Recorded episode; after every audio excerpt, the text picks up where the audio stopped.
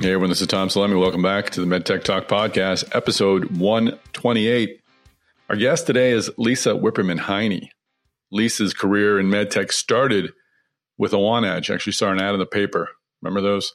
For a junior level regulatory position. And uh, she's never looked back. She went on to join several high profile companies, including Acorn and EV3, Covidien. And today she sits in the CEO seat of a uh, stealthy heart failure startup called Precardia. So we'll learn a little bit about Precardia in the podcast, as well as the steps that Lisa took to prepare herself for the new role. So very happy to have Lisa on this podcast and her help. She's on our advisory board of the MedTech conference. So I hope you will join us at the MedTech conference on May 29th and May 30th. If you haven't yet registered, checked out the agenda, you can go to medtechconference.com. If you register before the end of this month, and if you use the highly valuable MedTech Talk code, you can get in for under $1,000. So I recommend you do that and do it quickly. Now, let's get into this conversation with Lisa Wipperman Heine. Lisa Wipperman Heine, welcome to the podcast. Thanks, Tom. Great to be here. It's been great to work with you on our MedTech conference. And uh, I was very happy to uh, hear that you have a new gig, and, and I want to catch up uh, and learn more about that. But uh, we customarily start off this podcast with a simple question How did you find your way into the medtech industry? Well, Tom, I think it's a meandering path. I think a lot of us, uh, a lot of us start one place and and uh, and end up by happenstance in, in medtech. Um, you know, I was a, a, I have always been fascinated with healthcare and, and medicine, and the more traditional path is, um, I think for a lot of people, you uh, go to college, pick a science major, think about pre med, um, and I um, was always interested in, in science and medicine and quite literally um, fell into medtech by virtue of uh, seeing an ad for a job in uh, for a clinical research associate.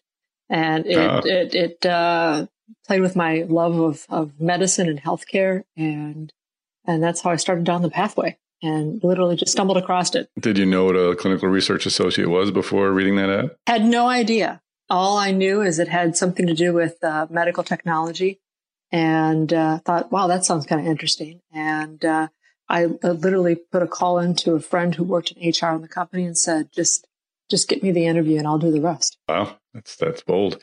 It's, it is amazing to me that, uh, and less so now than I think before. But there's so much med tech when you go into an office or hospital, but no one ever really gives much thought to the industries behind the creation of that tech. Um, do you go at the start? Were you science oriented? Did you see a, a, an MD sort of in your path, or were you more of an engineering type, or somewhere in between? Yeah, it's a great question. I, I think I was thinking um, um, MD, medicine, um, or PhD, mm. or a PhD in some you know biomedical science related area. Um, and uh, along the way, I uh, I got a master's degree and did a lot of research um, while I was in my master's program and worked with an orthopedic surgeon. And so that kind of fueled my interest in the research side of, of medicine. And uh, ironically, I did my graduate work, research work on a medical device. And um, hmm. so that kind of got my introduction to medical technology. Is regulatory sort of a natural way to to enter the medtech industry? Is is it a place that a young person wants to start? Their career? Is there a benefit to that? You know, I, th- I think it, it, can be. I, I know actually two uh, young people that uh, both recently undergraduate uh, completed undergraduate degrees, both of whom have entered medtech, uh, one in regulatory and one in clinical, um, and both were aspiring pre medical students um, at hmm. the time, and are doing quite well in the industry. So, where did you really become a member of MedTech? Was it was it joining uh, Empi after that? Was that sort of your first real? You think your first real MedTech gig? Yeah, I think that was my first uh, MedTech gig, and and I got the job the job there because the company had a lot of devices and products that really didn't have any clinical evidence behind them, and so they had to build up a strong research and, and regulatory organization uh, to build evidence so that third party payers, including Medicare, um, could be convinced that there was, um, you know, a val- good value proposition for the technologies. Was this a result of the, uh, I guess was the Healthcare Reform Act of 97? What was the name of the act in 97? Oh my God, I'm drawing a blank. I used to be able to recite it. I, but the one that kind of revised uh, Medicare, was it because, is, is that why this was necessary? Because tell us a bit about Empi. It was more, I always thought of it like a physical therapy kind of equipment company. So I was surprised that they had a clinical research and regulatory affairs operation at all. Well, I think you would be because the products were predominantly 510Ks.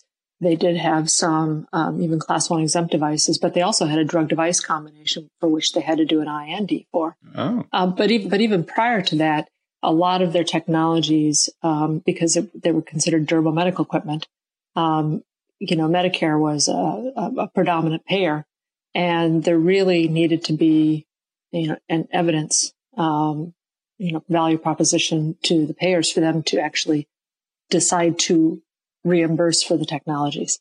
And so I think that that was what the catalyst for them to put uh, a strong clinical program together, uh, because a, a, no coverage decision really is a, is a showstopper for your business. So that would go on to be acquired by DJO. Were you with the company until that point? Um, I was with the company until they actually went. They, the Carlyle Group uh, acquired them and took them private for private for a period of time, and then I left shortly before the the DJO um, uh, acquisition. So, I, ironically, I think every company that I've been with, um, uh, I think almost almost every company that I've been with is no longer uh, by virtue of acquisition. It's amazing how our technology has contracted over time. Amazing. It was the same way with newspapers, newspapers for a time, but they weren't uh, acquired; they were out of business. So it's a different, uh, a different uh, track record. Uh, so with then from Empi, you went to Acorn. Was that a direct move? And what was it about Acorn that you found appealing? Um, no, actually, in between, I went to a I went to a, a CRO, contract research organization um, and spent some time on the vendor side of things, providing resources and support to to companies uh, from the uh, providing the expertise and the extra set of hands uh, to companies. So I did that in, the, in, in between, and then from there, Acorn was actually one of our clients. I did a lot of uh, health economics reimbursement and uh, regulatory work for them, and ended up um, taking a, taking a role inside the company. I see. Now I abbreviated my notes. Thanks for pointing that out. So did, did you see uh, the CRO uh, role as, a, as something long term? Is it, has got to be a different field to sort of be on the, the service provider side as opposed to inside of a, a med tech sort of building something from within. Yeah, I mean, I think for any consulting role in our industry, um, there are the the positives are you get to touch a lot of different things. Mm-hmm. I think the challenge is you you never really get to own something, and uh, you never it's it's rare to get end to end with a project. So um, the wonderful thing is you get exposed to a lot of different um, products, different classifications, uh, different disease states. But to actually, you know, manage and lead something and drive a strategy from start to finish is something you don't get there. So I, you know, I view consulting as a great you know, interlude um, professionally because it does expose you to a lot of different things. But at a point in time, because the industry is iterative, um, it's good to go back. I think sometimes jump back in and uh, get exposed to some uh, different things. So you likely wouldn't have connected with Acorn had you not uh, worked at the CRO. Uh, yeah, absolutely. Yeah. Mm-hmm. So what was it about Acorn that you found appealing, and what was your first uh, position there? Uh, I ran uh, I ran the regulatory and uh, health economics and reimbursement functions. Um, it for me what was attractive. It was my first uh, v- venture into uh, an early stage company, uh, and so to have such a complete focus on a single product that you know you know potentially could have an impact on the terrible disease of heart failure and um, you know, to be able to focus on that and take something, um, you know, as a panel track PMA, uh, and get to work with, you know, um, all these incredible physicians and, you know, impact these patients was very appealing to me. Yeah, that was a, a, a huge story and a huge effort. Um, and it was, you're right, it was a really exciting time too. I mean, there, there was a difficult time for a bit for medtech in that time, but there was such hope for, for Acorn and what it could do. So By that t- time, you're sort of on the, the regulatory and the reimbursement path. Uh, is that were you, were you happy with that that track that you were on, or did you just sort of keep pulling at the same thread that you you pulled back with that first job that you applied for? You just sort of found yourself in this position. I think Tom, every every role that I've had in medtech has had a little bit different twist on something. Uh, you know that I think with everything you want to grow, you want to learn, you want to push the boundaries of your expertise and experience.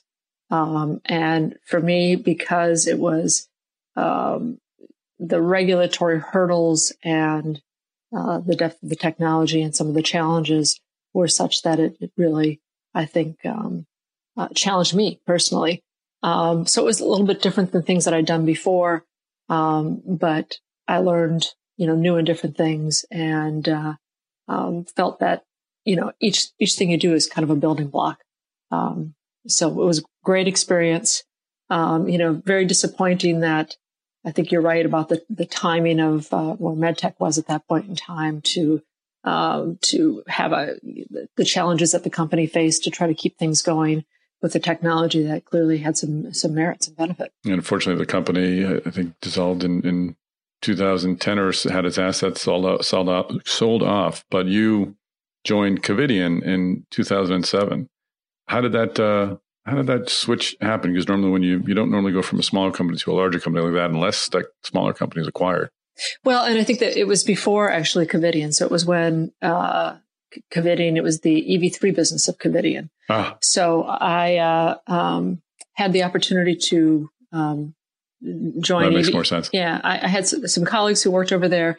You know, it was a little bit of related space uh, because it was vascular, both um, you know peripheral vascular, neurovascular and uh, to go over and, and work with that uh, incredible team.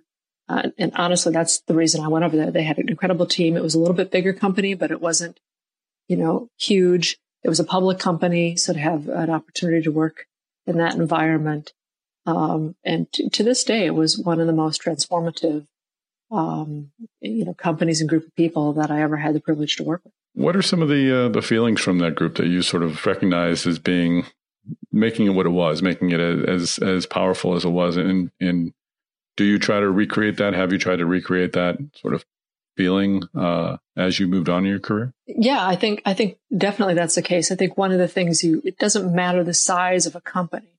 I think there are there are learnings that are translatable in, uh, to any situation, and I think uh, from a, a leadership perspective, we built this team. It's really about the people. So any company, it's really about the people that there was a significant amount of trust, the willingness to roll up your sleeves and get the job done, um, to ask difficult questions, to challenge each other. And I think when I joined EV3, you know, it was, uh, there were some challenges and we had, you know, some, some bumpy years through the FoxHollow acquisition. And I think to actually take that company to be part of a leadership team, to get to the point where we were you know, um, something that was, you know, valued enough that, um, you know, Covidien would, um, you know, reach out to acquire us. And so I think that was a, a huge thing. And then you think about Covidien, the, the bulk of the leadership team, I think, stuck with Covidien um, through that acquisition and stayed for a very long period of time, many through the uh, Medtronic acquisition. So again, I think it was a, a very transformative time. There were some just, uh, you know, I think amazing teamwork um, to get the job done. So anyone MedTech has ridden over a few bumps, and we'll talk with Lisa in a moment about how one keeps both hands on the wheel. But I wanted to uh, remind you to join us on May 29th and May 30th at the MedTech Conference. I'm thrilled to announce that I'll be interviewing Kevin Lobo, the chairman and CEO of Stryker. This will be a live MedTech Talk podcast just like the one you're listening to now, except I won't be working in my jammies. Actually, kidding. Sweatpants. Ah, kidding. Anyway, go to medtechconference.com to check out the agenda. In addition to Kevin Lobo, we'll have a one-on-one interview with Ashley McEvoy of Johnson & Johnson and many, many other great conversations. It'll be a really great day. And don't forget to use your valuable MedTech Talk code. It'll knock $200 off your MedTech conference registration fee, and we'll get you a free munchkin at participating Dunkin' Donuts kidding about that as well. So go to medtechconference.com, check out the agenda, And now let's get back into this conversation with Lisa. How do you how do you keep the faith when you run into those bumps? And I don't know what the bumps were specifically, but I don't know if they were severe enough to make you wonder, oh, this might not work, or or this is a severe problem. But how do you sort of keep your eye on the prize and just know that that a bump is a bump because because things can go south quickly uh, in a med tech. You can you know you can have a very binary re- re- response that can suddenly make something looks promising look uh, look really disastrous. But how do you sort of keep the faith and keep moving on when you hit those bumps? Yeah, I think it's a great question, Tom. I think a lot of people, um, you know, it's easy to tap out when things get challenging. Um, but I think a couple things that I learned through our EV3 experience is, you know, uh, focusing on um, the vital critical few. Uh, there's often going to be important, many things to do, but how do you drive alignment that everybody are rowing their oars in the same direction um, they're focused on the same key strategic objectives and that um, we work together as collaborative partners. We listen and we learn. We, we learn from our failures and we fail fast and fail forward. Um, so I think um, just really that focus um, and commitment and collaboration are, are incredible keys to that that success. And do people tap out have you? Does that happen, or or do most people stay the course? Yeah, I think it really depends upon you know the culture and the leadership. Yeah, um, I, I, think a lot of. I mean, it's really important to share that vision and share that focus. Uh, you know, we have a lot of amazing, talented people in the medtech industry, and if you can show them your vision and share with them um, a direction and a commitment, um, I think people will get on the bus and, and, and work through the tough stuff um, without a doubt. Um, but I think if they're if they're lost and there's no direction and they feel as though they're you know aimlessly wandering, yeah, I think they're going to leave um, or move on to something something else. So I think it's really again that strong, cohesive um, leadership team with a very clear, focused objective uh, is really um, instrumental in getting through tough times. Uh, let's move on to Covidien a bit and just talk about that experience. This is uh, obviously uh, a big company. did you enjoy? You were there for a time. You did stick around, as you mentioned. A lot of folks did. Uh, did you did you enjoy the, that time and being a larger company? Uh, yeah, absolutely. It was it was it was different. It was obviously different than um, you know a smaller company, um, but I think there is uh, tremendous opportunity in, in larger companies to build something. You also have you know that big behemoth of a company behind your business unit. We had a you know 1.7 billion dollar business um, in vascular at Covidien, but you have this big giant business behind you.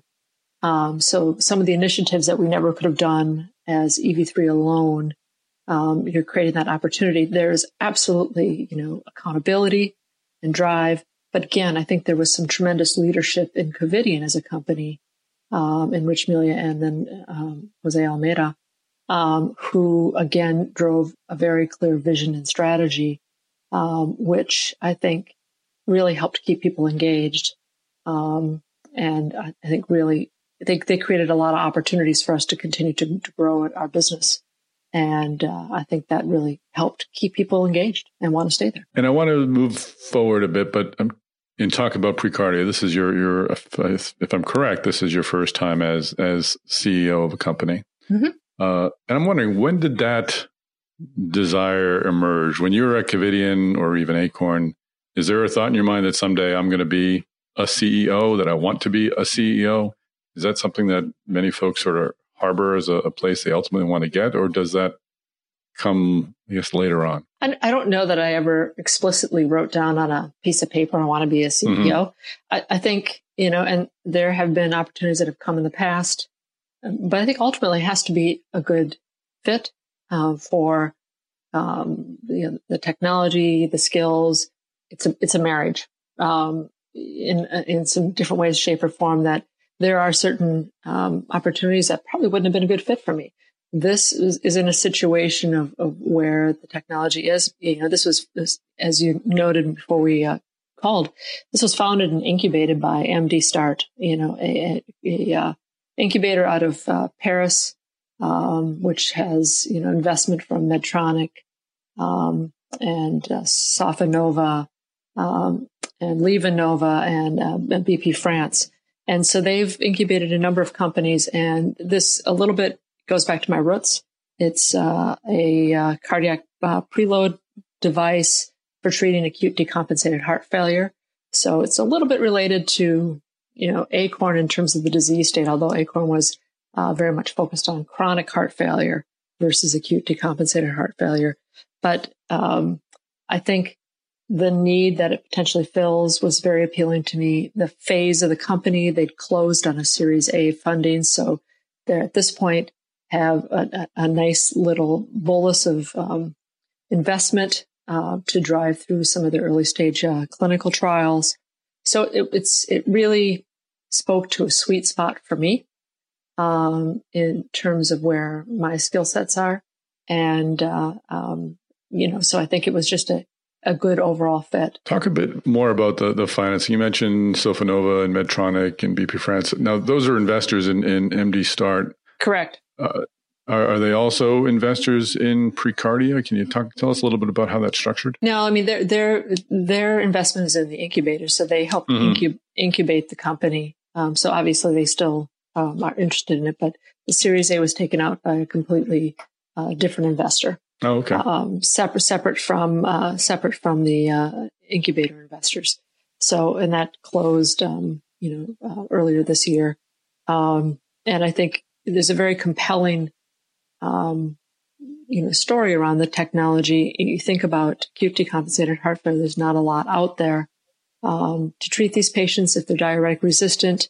You know, there's a um, there's 1.8 million uh, acute decompensated heart, heart failures per year um, in the U.S. And you know, there's a, a, a real opportunity here um, to to bring something new to the table to help these patients. So let's talk a bit about the. Well, first of all, can you identify that investor? Uh, no, that's something that still that remains confidential. Okay. Strategic or institutional? Um, yes.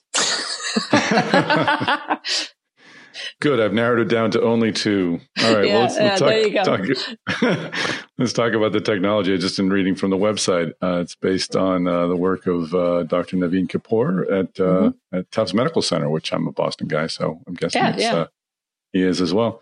Can you tell us a bit about the uh, the technology? Yeah, it's a it's a cardiac preload modulation device, which it's it's catheter based. It's a temporary it's a temporary catheter placement uh, that does um, uh, intermittent um, uh, pumping uh, occlusions uh, of the superior vena cava. the whole point of it is to um, patients who are in acute decompensated heart failure are very volume overloaded. And if you can reduce that preload, you create a, an opportunity for them to recover more quickly, um, to help them respond better to the diuretics, and to hopefully, you know, ultimately get them out of the hospital more quickly and hopefully do you know less damage to the heart um, with subsequent um, um, decompensations. Um, and it's you know these patients it's um, you know it's the number one cause of hospitalizations and lengths of stay in patients greater than 65. So obviously the Medicare system cares a great deal about these patients. There's um, you know 30% mortality um, after an acute decompensated heart failure uh, hospitalization. So, I mean, there's a lot um, at stake with these patients. And if you talk to Navin uh, or any of the other physicians who are treating these patients, um, you know, it's it's a struggle. Um, so, I think you know there's a clear opportunity if this if this technology um, you know does what we hope it does to really help um, um, have a significant patient in, impact, and by virtue of that, hopefully, you know, really impact uh, the healthcare system in a positive way. And uh, what boxes did it check off? You said that you know that this, these opportunities, their marriages, you need to be certain of this step. Mm-hmm. So you must have a list of it. Must have this, this, this, and this for me to make that jump. What were those? what, what was that list? And Tell us how it how it checked the boxes. Well, they never check all the boxes because if they checked all the boxes, it, would, it, would, be a, it would be a pretty easy deal. I think for me that it had um, you know some initial um, funding, uh, that it was a technology that uh, had a clear value proposition uh, in terms of patient impact and an unmet need. Um, and then I think it was also a little bit about, you know, who are the people I'm going to be working with? Um, is it a disease state, um, you know, that I feel I can, you know, really, um, understand and, and again, get behind. Uh, I think you have to be passionate about what you're working on. Um, and I felt like this was an area that I could be very passionate about in terms of uh, the impact on the healthcare system. And how is the company structured currently? How, currently, how many people are, are working with you, and what is the the state of your your research? Are you, are you in animals and humans? Where are you? Well, we're we're um, just getting ready to um, uh, do some uh, work and uh, do some clinical trials. We have a significant amount of uh, Navin Kapur, who you mentioned earlier, has done some um, proof of concept work in humans. He's done some you know, recent presentations at some of the big scientific meetings, like uh, um, and uh, some of the heart failure meetings and uh, catheter-based meetings, uh, presenting his d- data. Uh, so the early data has been promising. We're moving forward with additional studies um, that we hope to begin, you know, sometime this year. And uh, um, you know, it's you know moving moving as fast as we possibly can um, to try to uh, proof the concept of the technology. And what does uh, Precardia look like in a few years? Do you see this as the kind of company that's going to re- need to raise a lot of money to get to where it has to go, or do you have some plan in mind where you can get by uh, with less? Well, yeah, we take a very conservative approach. Um, you know, I, I until we get a little bit further along, um, you know, we have a, a, business model that we have some very clear core um, folks inside the company uh, we have some amazing advisors and consultants working with us. And I think, you know, as we get further along and closer to a pivotal trial, you know, I think there's going to be a need for additional funding at that point in time. Um, but hopefully, you know, then we'll have a, a compelling data uh, story to help drive that. And then I think that's when the company gets built out a little bit um, a little bit more. And finally, how do you prepare yourself for the CEO role? I, I kind of skipped over your your work at Mitralign, where we were, where you were when we first uh, connected. You were chief operating officer there. Was that a, a good uh, primer for being a CEO, or have you taken other steps, reading books or talking to mentors? I mean, what do you recommend for for people who are hoping themselves to someday be a CEO? Well, it's a it's a great question. I think there's there's uh, a lot of things. I don't think it's any one experience. Um, you know, I'd say it's a mix of, uh, you know, I'm on a couple of um, public company boards. So it's a mix of board work. I think the large strategics, like working at a Covidien and even the EV3 type companies, as well as um, leadership roles in early stage companies, I think it all contributes um, to helping you get ready for something like this. Um, I think you don't want to ever go into it being cavalier. Um, I think being able to listen and learn from others uh, in the in the field. Uh, take away learnings from your, your past successes and failures are important. Mm-hmm. And then I think surrounding yourself with a, a strong team. And then, um, you know, one thing I'd say is actually listening to your, your leaders inside your company, uh, and, and your board, uh, for, you know, uh, your independent board members, for example, who are, have operational experience um, to seek their advice and uh, and support. Is there anything you wouldn't do? Is there any mistakes that you've seen that you've either done in the past that you want to repeat, or that you've had uh, you've seen others uh, others do that uh, you say, "If I'm in charge, I'm I'm never ever going to do that." Well, you know, I think it's easy to backseat drive. Um, sure. You know, whenever you're, I think that the challenge you have when you can say, "I'm never going to do that." The interesting thing is when you look under the hood, sometimes you understand the reason the decisions were made. Um, because I think context um, colors those scenarios. Um, you know, do I learn from my own mistakes? Absolutely. At least I hope I do. Um, and I think there's there's a lot of them in, in, in our business life, and I think it's, it's really important not to forget. Um, but then also open up your mind to other ways of doing things. Uh, things change, and I think also sometimes we rely too much on our historical experience. Um, it's easy to say when I was at blank, we did we did it this this way, and I think um, we talk about diversity a lot in the workplace, and I think um, diversity of experience um, and diversity of thought is is uh, very important um, as well in our organizations. That um, we bring people together who have different ideas and help us think about things differently. Uh, and a lot of that is, you know, risk mitigation. You know, a lot of these small companies are, you know, fraught with um, uh, challenges and, and, opportunities. And, you know, when you're given a, a really, uh, you know, amazing technology or a technology that has the potential to be amazing, how do you make sure that you're doing everything you can to foster that? Uh, and so I think, again, you know, listening and learning, um, asking good questions, um, risk mitigating up front, all those things, and not necessarily being myopic about how you've done things before or, or other things, but really taking that all together and that, that kind of collaborative approach is really important. But, you know, also being, um, you know, sometimes bold with your decision making, um, and not getting stuck in analysis paralysis. And just, and just communicating your, your thoughts, I guess, are another great way to let people know, you know, why you're making this decision. Absolutely. Absolutely. Yeah. Terrific. Well, this has uh, been great to uh, catch up and to learn a little bit about, Precardia, and we'll look forward to following your progress. Thanks for joining us on the podcast. Thanks, Tom. It's been a pleasure.